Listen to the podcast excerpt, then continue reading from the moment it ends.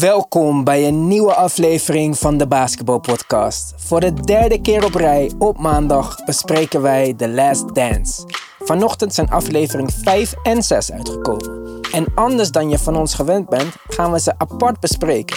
Dus vandaag gaan we het hebben over aflevering 5. Met mij vandaag, Edgar voor ons Dreamteam, Mark. Yo guys, what's up? En overal op de vloer, als het maar niet op de centerpositie is, Nick.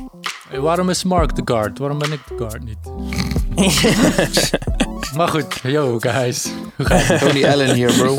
Ja, oké. Zoals al eerder gezegd, vanmorgen twee nieuwe afleveringen online. Over aflevering 5 gaan we het zo hebben, maar eerst... Dit is het NBA-nieuws van deze week.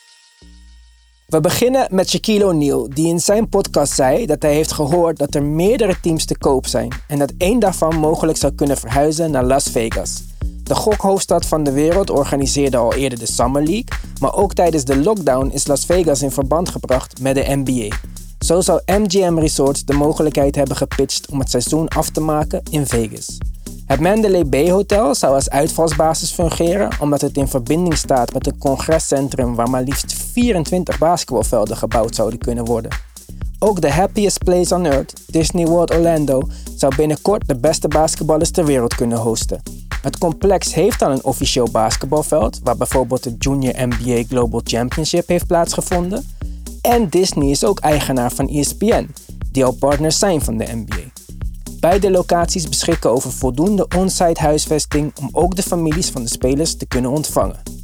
De NBA is niet de enige competitie die momenteel stil ligt. Ook in het kleine broertje van de NBA, de G-League, wordt niet gespeeld. Zij deden echter wel goede zaken voor het volgend seizoen. Met hun nieuwe G-League Pathway Program kunnen zij meer dan 500.000 dollar compensatie aanbieden aan de grootste talenten. Wat het aantrekkelijk maakt voor high school spelers om college over te slaan.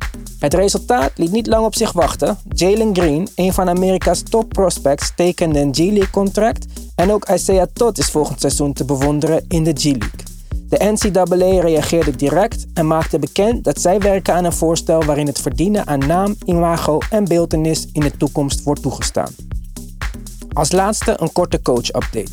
Ime Udoka, Brad Browns assistent in Philadelphia, zou de opvolger moeten worden van Jim Boylan als de Chicago Bulls zouden besluiten afscheid te nemen van hun coach. En een oude bekende heeft zijn hoed in de ring gegooid voor de headcoachpositie van de New York Knicks. Meta World Peace zei in gesprek met Baron Davis dat hij niet geïnteresseerd is in een assistentpositie en dat headcoach van de Knicks de enige baan is die hij momenteel zou overwegen. Las Vegas als soort van NBA-hervattingsresort. Wat denken jullie daarvan? Top idee. Eerlijk gezegd, daar zijn, de hotels zijn leeg. Het is perfecte plek. Je bent echt soort van in de bubbel. Je bent een part van alles, behalve in Las Vegas. Waarom niet? Ze kunnen zo snel schakelen. Ze kunnen zo snel stadions bouwen. Elke, gewoon bijvoorbeeld de MGM Grand. Je kan iedere team op zijn eigen vloer zetten. Ja, waarom niet? Perfecte plek. Ja, ik vraag me af of het, als het maatschappelijk te verantwoorden is, als, als alles in Las Vegas onder controle is, als daar eh, geen sprake meer is van corona bijna, anders ja, is het bijna... Ja, dat is er wel.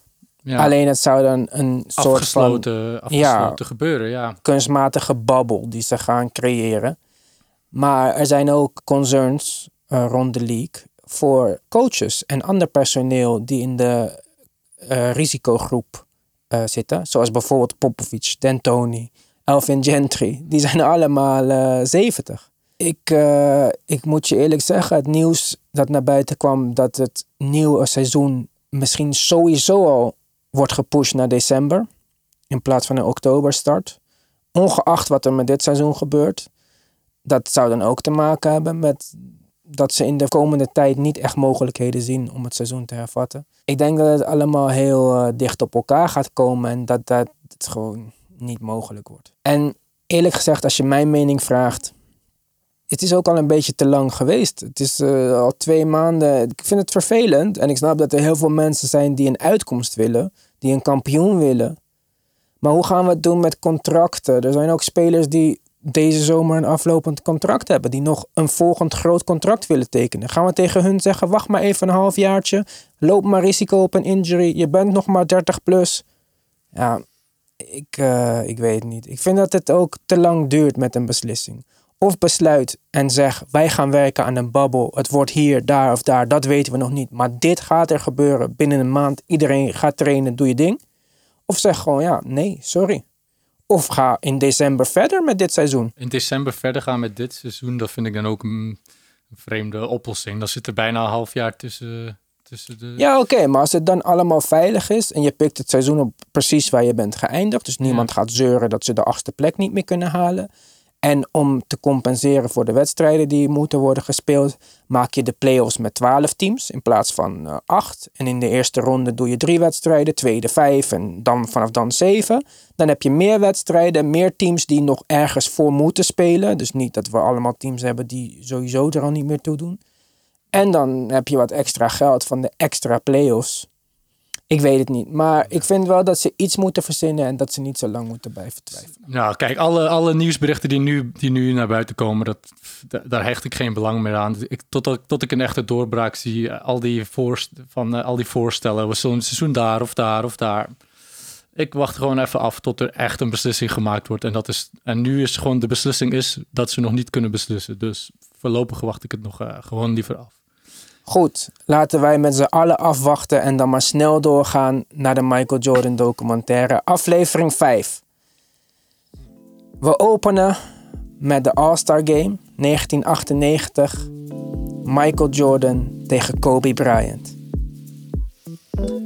Dat was uh, voor mij weer kippenvel, jongens. Ja, bij mij ook. Bij mij precies hetzelfde. Ik had op mijn kamer net, net die groepsfoto die ze daar aan het nemen waren met Michael Jordan. Die had ik hangen op, uh, in mijn slaapkamer. Dus ik kende, ik kende hen. Ik zag hen elke dag. Dat, dat was al genoeg om uh, kippenvel, kippenvel te krijgen. En ook, je ziet dat dit is eigenlijk een soort van de ommekeer in hun relatie. Voor de wedstrijd zegt hij nog van Kobe is not gonna wait for the game to come to him. He's gonna take over. En het was de jonge Kobe, de hongerige Kobe. En in de wedstrijd Kobe als eerste zegt: I got Mike. En verdedigt hem, vraagt hem om advies. De bekende foto op de middenlijn. Dus heftig, gewoon ook hoe classic hun, hun, hun jerseys, hun, uh, hun matchups gewoon. Ik, ik kan er gewoon niet genoeg van krijgen, echt. Ik ook niet. En ja, wat je zei, je kan, je kan er gewoon niet genoeg van krijgen. Ik wou dat er meer uh, Kobe interview footage in de, in de docu zat. Ja, ik ben blij met deze. Ja, ik ben toch blij dat ik deze nog uh, heb meegekregen. Dat, dat, dat, ze hem er toch nog uh, voor te pakken hadden kunnen krijgen. En ja, zeker na, na de feiten, alles wat, hij, wat Kobe zegt, heel zijn ingesteldheid. Ik vind het nu echt ja, gruwelijk om ze, om ze vergeleken te zien worden. Ja, vroeger was het, uh, was het minder, maar nu vind ik het uh, ja, heerlijk om ze met elkaar te vergelijken. Kobe zegt ook zelf: Ik wil niet vergeleken worden met Michael Jordan, want alles wat ik doe heb ik van hem. Er waren geen vijf kampioenschappen geweest zonder Michael Jordan. Ja. Ik vond het echt uh, ik, ik, vond het een mooi begin. Vorige week was ik misschien iets wat pessimistisch in de uitzending en ook na het kijken van de twee afleveringen. Dus mijn verwachtingen waren ook iets bijgesteld. Maar vandaag zat ik er na vijf minuten al helemaal in. Goed, gingen we dan van 1998 weer terug in de tijd. Naar uh, de schoenendeal van Jordan. Ja. En dat was iets waar ik eerlijk gezegd... Uh, ja, ik ken de naam Tinker en dat soort dingen. Maar dat Michael Jordan eigenlijk gewoon bij Adidas wilde tekenen... Ja. Dat wist ik niet. Jullie wel? Ja, ja jawel. jawel. Okay, ja, ik ben ja, Nick, echt, hè, de schoenen guy. Ja. echt geobsedeerd. Ook uh, van bij de Olympische Spelen, voor hij in de NBA zat, speelde hij met Converse. Maar ja... Ja, Converse op dat moment eigenlijk het dominante merk. Met Ja. spelers als uh, Magic Johnson, Larry Bird, Bernard King. Klopt, ja, de, de Converse All-Star was eigenlijk de allereerste basketbalschoen ooit gemaakt. Dus zij waren echt het, het boegbeeld voor basketbalschoenen.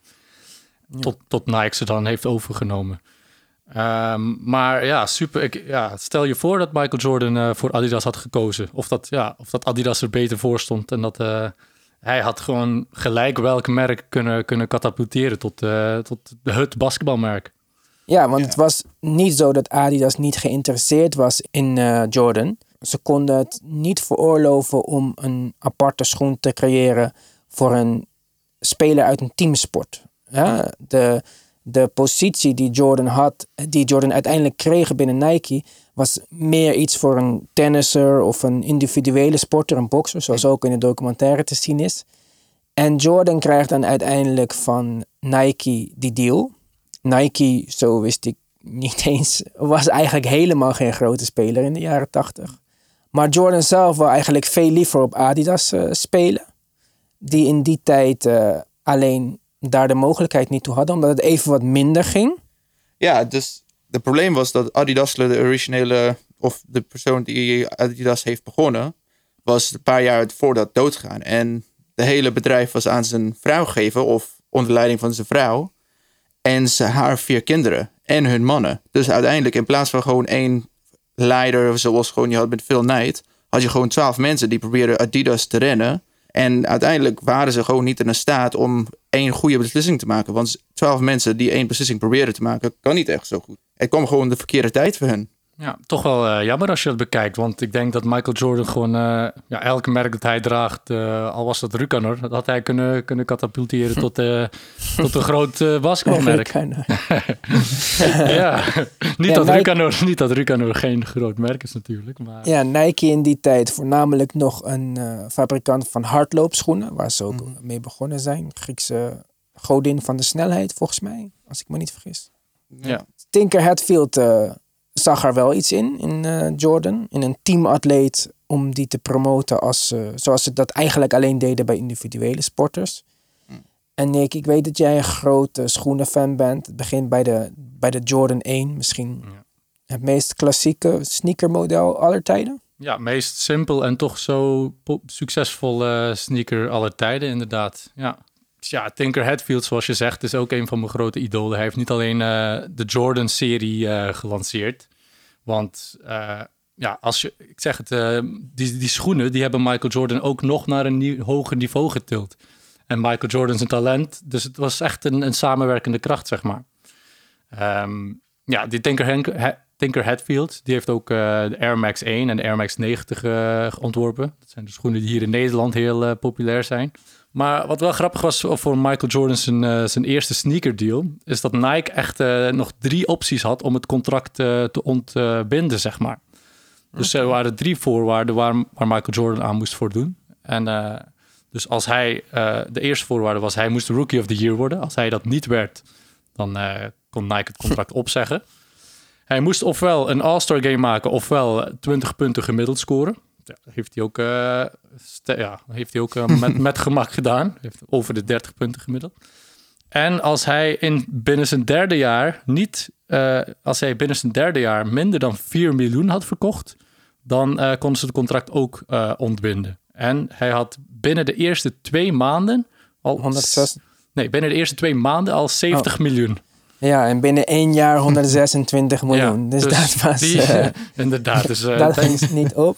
Ja. En dan te bedenken dat, wat ik al eerder zei, Jordan helemaal niet naar Nike wou. En dat zijn agent David Falk zijn moeder moest bellen om hem te laten zeggen van... hey, je gaat en je gaat luisteren. Ja, mm. ja wel grappig. Ook uh, grappig dat ik opeens uh, Nas en Justin Timberlake in beeld zag. Die kwamen echt voor 10 seconden, zijn die helemaal gefilmd. Vond ik wel apart, want van de week las ik dat Luke Longley geen onderdeel zal uitmaken van deze documentaire. Omdat de kosten om hem uit Australië te halen te groot zouden zijn geweest. ja. vond ik heel apart. Maar goed, we gaan verder naar uh, een rivaliteit die eigenlijk geen rivaliteit was. En dat was ook eigenlijk meer een eenzijdige haat volgens mij. Uh, tussen Michael Jordan en Clyde Drexler. Portland Trailblazers en de Chicago Bulls ontmoetten elkaar in de NBA Finals van 1992. En Jordan op de een of andere manier kan het niet uitstaan dat hij wordt vergeleken met Clyde Drexler. Misschien speelt hij mee dat Portland hem niet heeft gedraft, omdat ze Clyde Drexler al hadden en hem zagen als een soortgelijke speler op dezelfde positie. In ieder geval, zoals we weten, Jordan uh, laat niet makkelijk dingen los. En uh, was erop gebrand om in deze finals te laten zien dat er uh, geen vergelijking mogelijk was. Arme Clyde. Arme Clyde, inderdaad. als, ook als je hem zag staan naast, uh, naast Michael Jordan, leek hij een beetje de, de mindere versie van hem, zeg maar. Uh. En ja, ik, ik denk eh, dat Michael Jordan de voldoening die hij moest gevoeld hebben na hem te verslaan, dat, dat weer ongelooflijk moet zijn. En dat zal hem dan weer brandstof gegeven hebben om, om verder te gaan. Maar ja, Maar Drexler wordt hier wel weggezet als een speler die niks kan of zo. Terwijl hij toch eh, zijn team in de finales brengt. En niet alleen dat. Nadat hij de overstap maakt naar de Houston Rockets, wint hij zelfs nog een titel. Ja. Waarin hij als tweede beste speler in het team toch nog goed is voor 20 punten per wedstrijd. Dus we praten niet over een speler die helemaal niks is. Maar Nee. eh, ja, vergeleken met Michael Jordan val je al snel in het niets. Is toch een beetje de rode draad van deze hele documentaire. Precies. En het is een beetje jammer, ja. Je bent de tweede best shooting guard in de hele league. Maar je kan niks aan doen als Jordan de eerste is. Ja, dat is gewoon moeilijk voor iedereen. En je moet even kijken. Het team dat hij had, hij moest een veel grotere rol spelen om dit team naar de finales te brengen. Je zag gewoon in de playoffs wat hij moest doen en die soort dingen. En Clyde de, Clyde de Glide was een van de leukste spelers om te kijken als je kijkt naar zijn film. Maar uiteindelijk, na de finales, het leek alsof hij gewoon niet hetzelfde speler was. Hij, hij werd wel ouder, maar nogmaals kampioenschap gewonnen. Maar die finales hebben in mijn ogen een beetje gebroken. Ja, dat is eh, wat MJ, ja, daarvoor staat hij bekend. Hij verslaat je niet gewoon. Hij, hij probeert je echt te breken, mentaal ook, zodat je zelfs niet meer zou proberen om hem te verslaan. Omdat, omdat je toch al weet hoe het zou aflopen. Vind ik toch eh, ja, ook iets wat wel terugkeert in deze documentaire. Eh, dat, dat Michael Jordan niet gewoon wou winnen, maar hij wou je echt gewoon vernielen. Dat is een, eh, mooi bruggetje naar een speler die er in eerste instantie op uit was om op zijn beurt Jordan te vernielen. Isaiah Thomas. Waarom de man dan wel niet werd uitgenodigd bij het Dreamteam van 1992 is altijd eh, ja, een onderwerp waarover we geen, ja, waar we geen, eh, geen echte uitsluitsel over krijgen. In deze documentaire is te zien dat zowel Bird, Magic als Scottie Pippen naast Michael Jordan problemen hadden met Isaiah. Dus dat het niet per definitie of per se een beslissing was van Jordan. Van ik doe mee als Isaiah niet komt. Maar ook volgens Jordan, zoals hij zegt in deze documentaire. ehm, werd het eigenlijk al gezegd toen ze hem uitnodigden. Van nee hoor, die speler waar die je bedoelt, die zal er niet bij zijn. Jordan zegt ook nog in deze aflevering dat los van zijn haat voor Isaiah, hij hem de tweede beste point guard aller tijden vindt, na Magic. Maar dat zijn van die Michael Jordan soort van, ik kan je een compliment geven omdat ik je al heb verslagen kapot gemaakt en je was er lekker niet bij. eh, achtige complimenten. Ja. Maar eh, ja, in een vorige uitzending zei Nick al dat die Olympische Spelen altijd iets bijzonders vindt. Ik zei toen van niet. Ik ga mijn mening bijstellen. Want eh, vooral de trainingsbeelden die wij eh, vandaag hebben kunnen zien. Hè, op een training waarin Magic en Bird in eerste instantie winnen in scrimmage van Jordan. En waarin eh, Magic zegt tegen Jordan van... You better turn on the Air Jordan. En Jordan vervolgens twee, drie punten scoort, naar binnen gaat, layup, twee punten voor staat. En voordat ze het weten, eh, was de wedstrijd helemaal omgekanteld. En vanaf die dag stond er eigenlijk vast, zoals ook al in de documentaire wordt gezegd, Jordan wordt de alpha. Hij is echt de beste. Ja jongens, eh, geweldig genoten van eh, deze beelden. Als eh, Magic Johnson en Larry Bird gewoon moeten toegeven dat er nog een stapje hoger is. Dat is toch wel een bijzonder level dan. Nou, En ook als je denkt over die wedstrijd, of die undercover wedstrijd die ze hadden. Je moet er gewoon denken, denken als de NBA zo gaat terug, of terugspelen, als ze gewoon weer gaan spelen. Als de intensity zo is, zou ik het ook niet zo erg vinden als er geen fan zijn. Nee, Het is Ja, jammer, jammer dat die film niet echt bestaat, of dat de NBA heeft die film verbrand. Want dat lijkt me echt gewoon een ongelooflijk leuke wedstrijd om echt volledig te kijken. ja, precies. Leuker dan een All-Star game. ja. Want zo, zoals daar werd gespeeld, zo wordt er niet echt gespeeld in een All-Star game. Maar dan zie je ook gelijk weer het, ja, het competitiegevoel wat die spelers hadden. Mm. Een andere hoofdrolspeler op de Olympische Spelen van 1992 was de aangekondigde toekomst van de Chicago Bulls.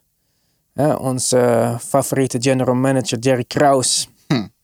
had hem eh, zo genoemd. En daar waren Jordan en Pippen niet blij mee. We hebben het over Tony Kukoc, die voor Kroatië speelde. in 1992. Amerika komt tegenover Kroatië te staan en Jordan en Pippen zeggen: hij is van ons. Pippen nog steeds bitter over zijn uh, slechte contract. En kon die opmerking van Kraus gewoon niet hebben. En vervolgens hebben ze Kukoc gewoon de hele wedstrijd full court opgepakt, verdedigd, gezorgd dat hij de bal niet kreeg. Is de wedstrijd geëindigd met vier punten. Ja, aan de ene kant een beetje paddy, aan de andere kant weer een display van uh, power. Hoe kinderachtig ze zijn. Ik dacht, Michael Jordan deed wat meer, hij had wat meer respect voor Kukoc in de eerste wedstrijd. Maar je kijkt, Scottie Pippen, hij neemt het meteen persoonlijk. En ik dacht, dit is echt een beetje zoals KD-achtig. Het is gewoon een kleine baby af en toe, die Scottie Pippen. Ja, nou ja, jammer dat je contract niet meteen wordt getekend. Ja, maar precies. Doe gewoon een beetje rust. Dit wordt je, je speelt tegen die elf beste spelers in de NBA. Je speelde Kroatië en je, voor Kroatië bent de enige, of ja, hij was niet, niet de enige speler in die team. Maar nogmaals, hij was de beste speler. Dat team. Ja, maar hij is wel de. Hij was, Dražen Petrovic was de beste speler van dat team. By far. Nou, je zegt het is een beetje kinderachtig, maar ja, ik vind op zich, hij heeft het toch, hij heeft niet vuil gespeeld. Hij heeft het niet, tuurlijk pakt hij het persoonlijk. Hij, hij, ja, hij was uh, helemaal iets in feelings, dat is ook iets menselijk, maar ze hebben gewoon het geregeld op het basketbalveld, zonder, uh, zonder iets te doen dat niet kon eigenlijk. Dus in dat opzicht heb ik er op zich geen problemen mee. Iedereen heeft uh, zijn eigen motivatie. En als je kijkt wat het resultaat was, ja, Tony Kukoc op vier punten houden, dat uh, zal ook niet gemakkelijk geweest zijn. Dus op zich vind ik het, heb ik er weinig problemen mee dat ze het op die manier oplossen. In plaats, van, in plaats van dat ze ja, echt ruzie gaan zoeken of, of, of rottels gaan verspreiden of zo. Ze hebben het gewoon sportief opgelost. Ja, het zijn geen bitches, zeg maar. Nee. Maar Jordan zegt ook in de documentaire dat Kukoc voor de rest een prima teamgenoot was en uh, prima guy. Maar dat, het was puur die situatie met Jerry Krause en Pippen. Waar we dus blijkbaar van 1992 tot 1998 uh, bijna over niks anders kunnen nadenken dan dit. Als je nu al ziet dat uh, Pippen uitstellen van beginnen aan het seizoen door operatie, deze Olympische Spelen, bijten, allemaal over zijn contract die hij zelf getekend heeft. Mm. Ja. Goed, in de tweede wedstrijd, uh, in de finale tussen Dream Team en Kroatië, bounced Kukoc eigenlijk terug. Uh, hij laat zien dat het niet uh, de softe Europeaan is zoals Amerika hem dacht te kunnen betitelen. Doet zijn best, maar natuurlijk geen kans. Dream Team wint met overmacht het, het kampioenschap. Wordt gezien als een van de beste sportteams aller tijden.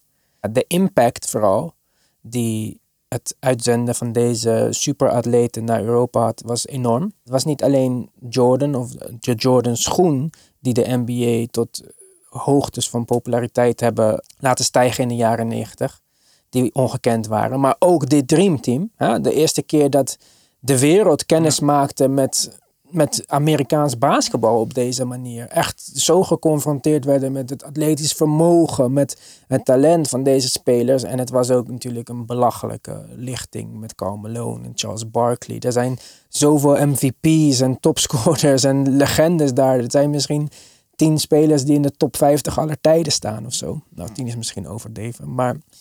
Ja, goed. Een belangrijk moment dus in de geschiedenis van de NBA die heeft bijgedragen aan de wereldwijde populariteit een slecht moment voor Reebok. Reebok sponsor van, het, uh, van de hele Olympische Spelen en ook uh, de kleding van uh, Team USA. Michael Jordan was het daar niet mee eens. Misschien gestimuleerd door Nike droeg hij op foto's die nu legendarisch zijn. Tijdens de ceremonie van de medailles, medailleuitreiking, een Amerikaanse vlag over het Reebok logo. Ja, deze man, hij kan gewoon niet één seconde denken van fuck it ik snap het wel. Of ik laat het wel aan me voorbij gaan. Dat, dat is geen optie bij Michael Jordan. Ja, weer zo'n stukje kenmerkend Jordanheid, zeg maar. Ik, ik vond het wel belachelijk. Ik, kijk, ze hebben betaald voor het. Je wordt het. Jij wordt ook betaald om mee te spelen uiteindelijk. Ze zorgen alles. Dat je hebt hotel. Ja, hotel is allemaal betaald voor vluchten. Allemaal van de trainingfaciliteiten. Allemaal. Alles dat je gewoon draag het. Het is alleen een, een paar uurtjes in de hele maand. Het gaat je niet, uh, je image niet breken. Iedereen houdt van je. Wat, wat is de toevoeging om de Reebok logo te verbergen? Wat krijg je? Ja, krijgt gewoon, gewoon lijken dan All publicity is good publicity. Zoals hij ook uh, boetes betaalde voor het dragen van schoenen in de verkeerde kleur. Zo riskeerde hier misschien ook controversie. Want zelfs tijdens die medailleuitreiking zeiden de commentators van die televisieuitzending van patriarchische, hoe noem je dat? Wat een Ja, eh patriotic eh, move. Ja.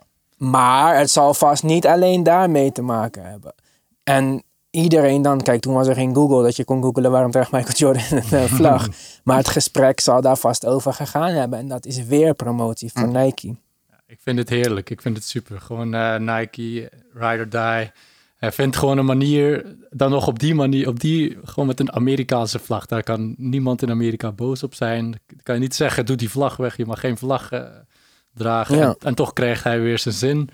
En eh, ja, ik vind het wel eh, een leuke move. Ik vind het- Het is gewoon, al, alles dat hij doet in zijn leven heeft een reden. Het is niet echt genoten. Je hebt de go- gouden medaille Genoten. gewonnen. Hij maar heeft- pff, je, ik moet gewoon dit verbergen. Je, je bent niet echt aan het, geno- aan het genieten van het leven in een manier. Je bent letterlijk altijd aan of iets aan het doen om... Ik denk dat hij heel erg geniet van, eh, van, van ook. zijn overwinningen, eerlijk gezegd. Eh, en, en zijn kleine overwinningen, ik denk dat hij, eh, als hij... Ik heb onlangs ook interviews van zijn kinderen gezien. Hij maakte ze ook helemaal af thuis. En ik denk dat hij ook van die overwinningen heel erg genoot. Ik denk dat hij gewoon net nog meer van die overwinningen wil... om nog meer te kunnen genieten. Ik denk niet dat hij eh, leeft in, in angst of stress of zo. Eh, dat denk ik niet.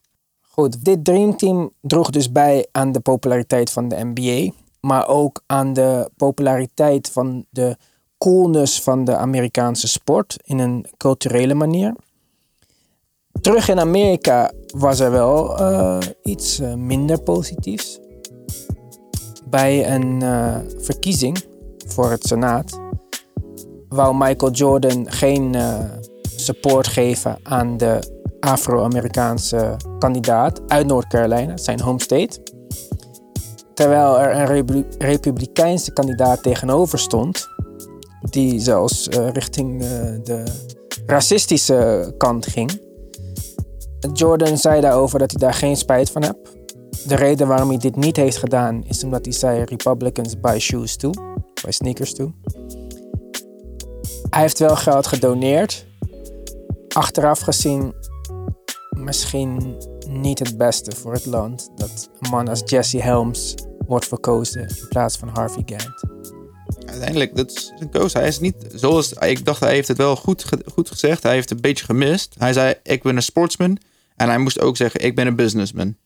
En hij is niet een activist. Dat is prima. Je hoeft niet een activist te zijn. Ik vind wel Ja. dat er een verschil is tussen een activist zijn en geld kiezen boven de Ja, verbetering van jouw eigen achterban Ja, maar in jouw uiteindelijk, home state.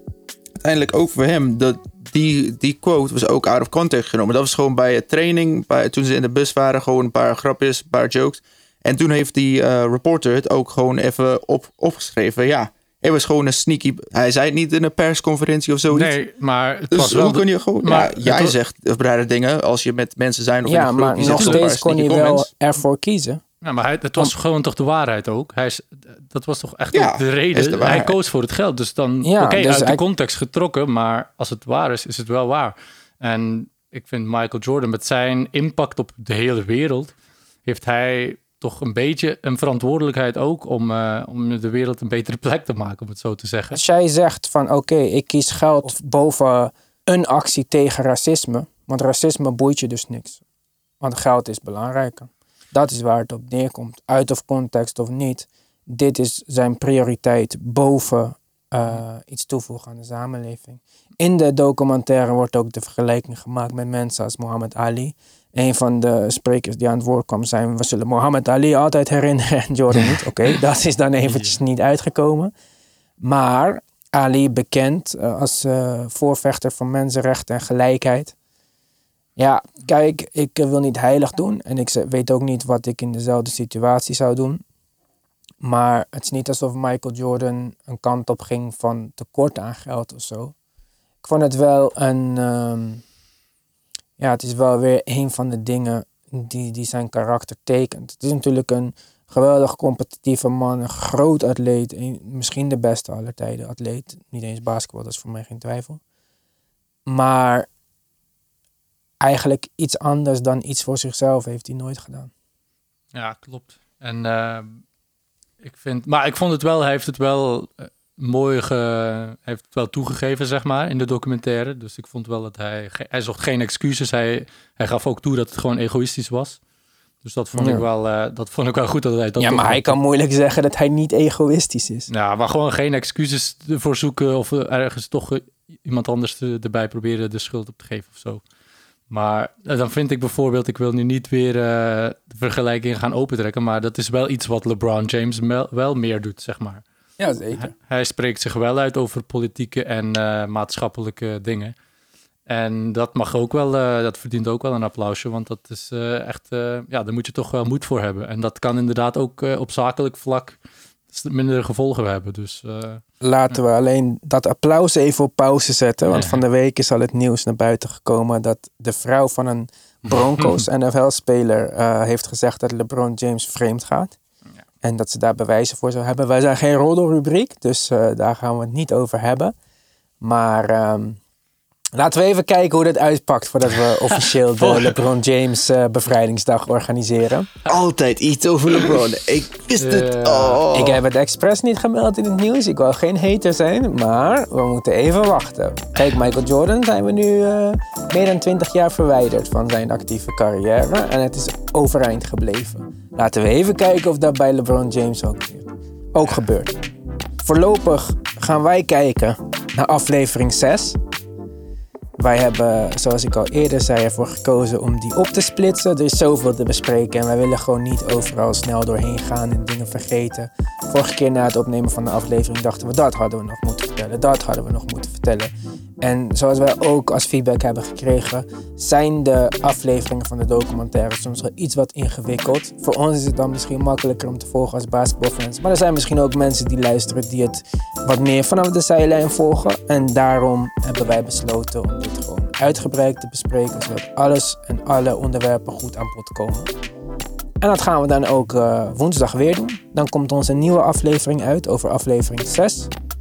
Voor nu wil ik jullie bedanken voor het luisteren en alvast een fijne bevrijdingsdag wensen. Tot ziens. later guys.